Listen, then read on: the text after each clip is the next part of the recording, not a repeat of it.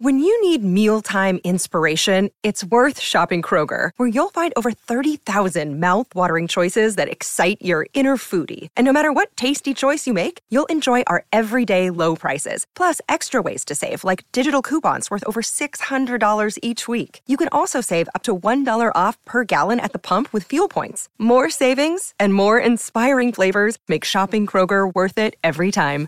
Kroger, fresh for everyone. Fuel restrictions apply. Listen to some of the best in modern audio drama right here on the Mutual Audio Network. The following audio drama is rated G, which means it's perfectly safe for folks and families of all ages. Yes, even grandma. Enjoy.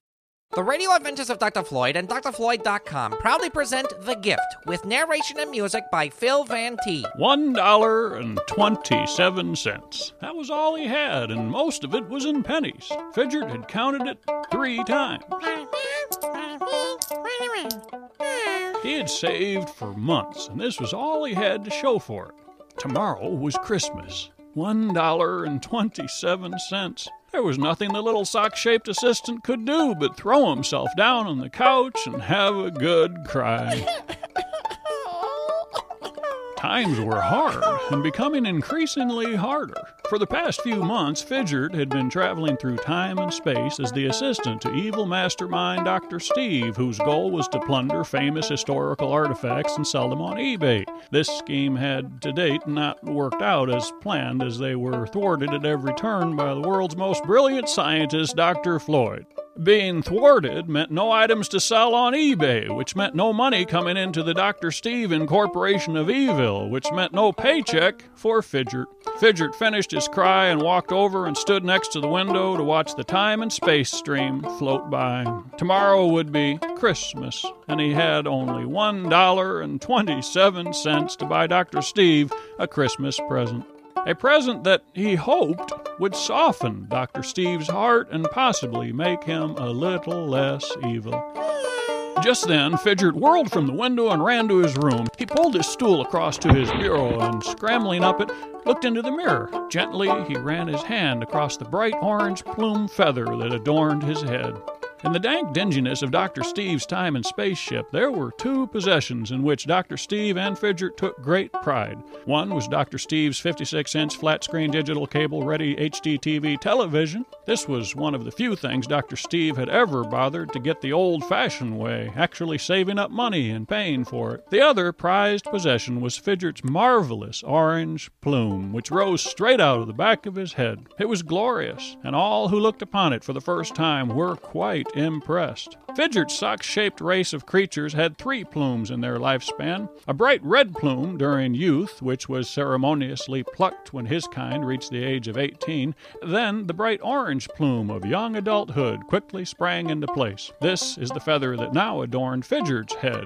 Then, when their race reached the age of 57, the orange plume usually fell out and was replaced with a deep blue plume, which symbolized those of an older age. Fidget looked at the plume's reflection in the mirror, and a single tear rolled down his cheek and fell to the floor.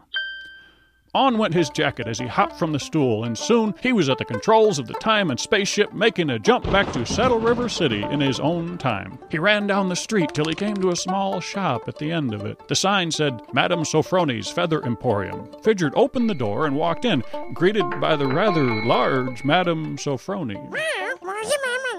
Will I buy you a feather? Let me take a look at it. Come here. Fidget approached cautiously. Madame Sofroni examined the feather closely. I will give you fifty dollars.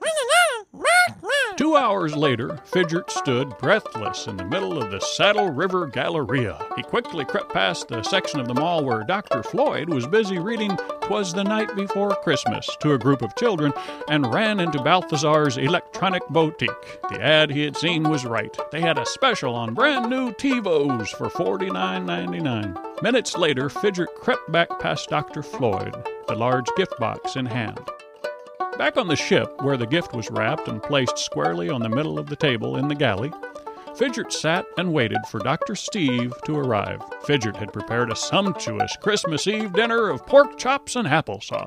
He adjusted the small Saddle River Little League baseball cap that he was wearing to cover his now bare head. His new plume would grow in in about three weeks. He would wear the cap till then. Just then, the door opened, and in came Dr. Steve. Fidget? Ah, there you are. Merry Christmas Eve.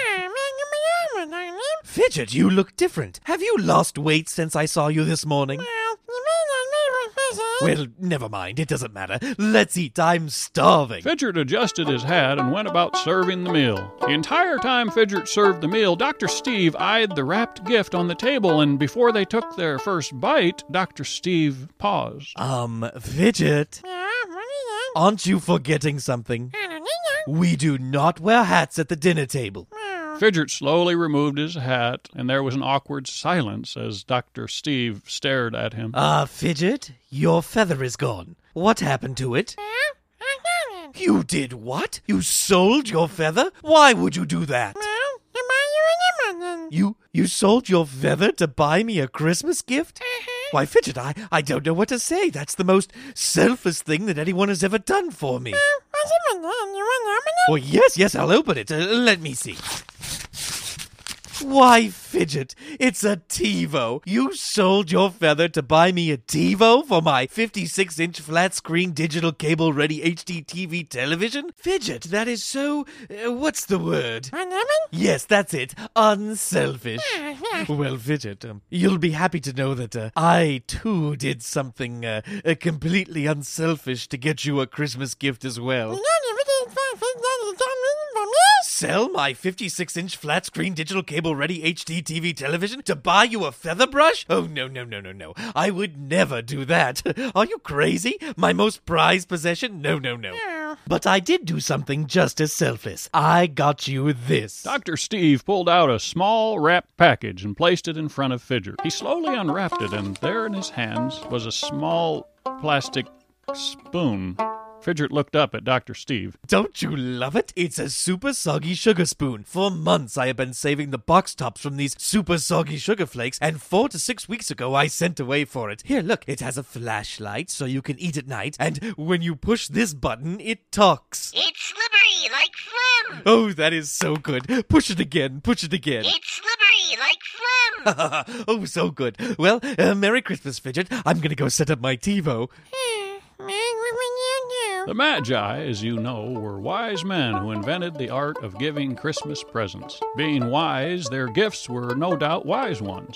And here I have told you the tale of a foolish, evil mastermind and his sock shaped assistant, one of whom sacrificed the greatest treasure he owned. Of all who give gifts, this simple sock is the wisest. All who give gifts as Fidget did are indeed the wisest.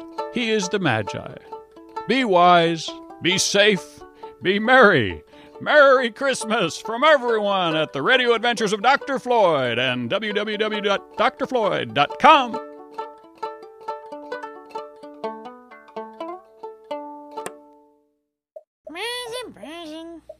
Hey, Fidget, look, it's 24 hours of a Christmas story.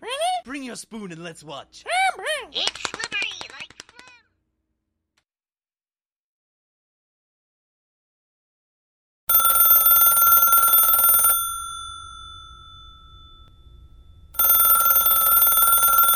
You can listen to classical and brand new audio dramas through the Mutual Audio Network. Subscribe through Apple Podcasts, Stitcher, Google Play, Spotify, or iHeartRadio today.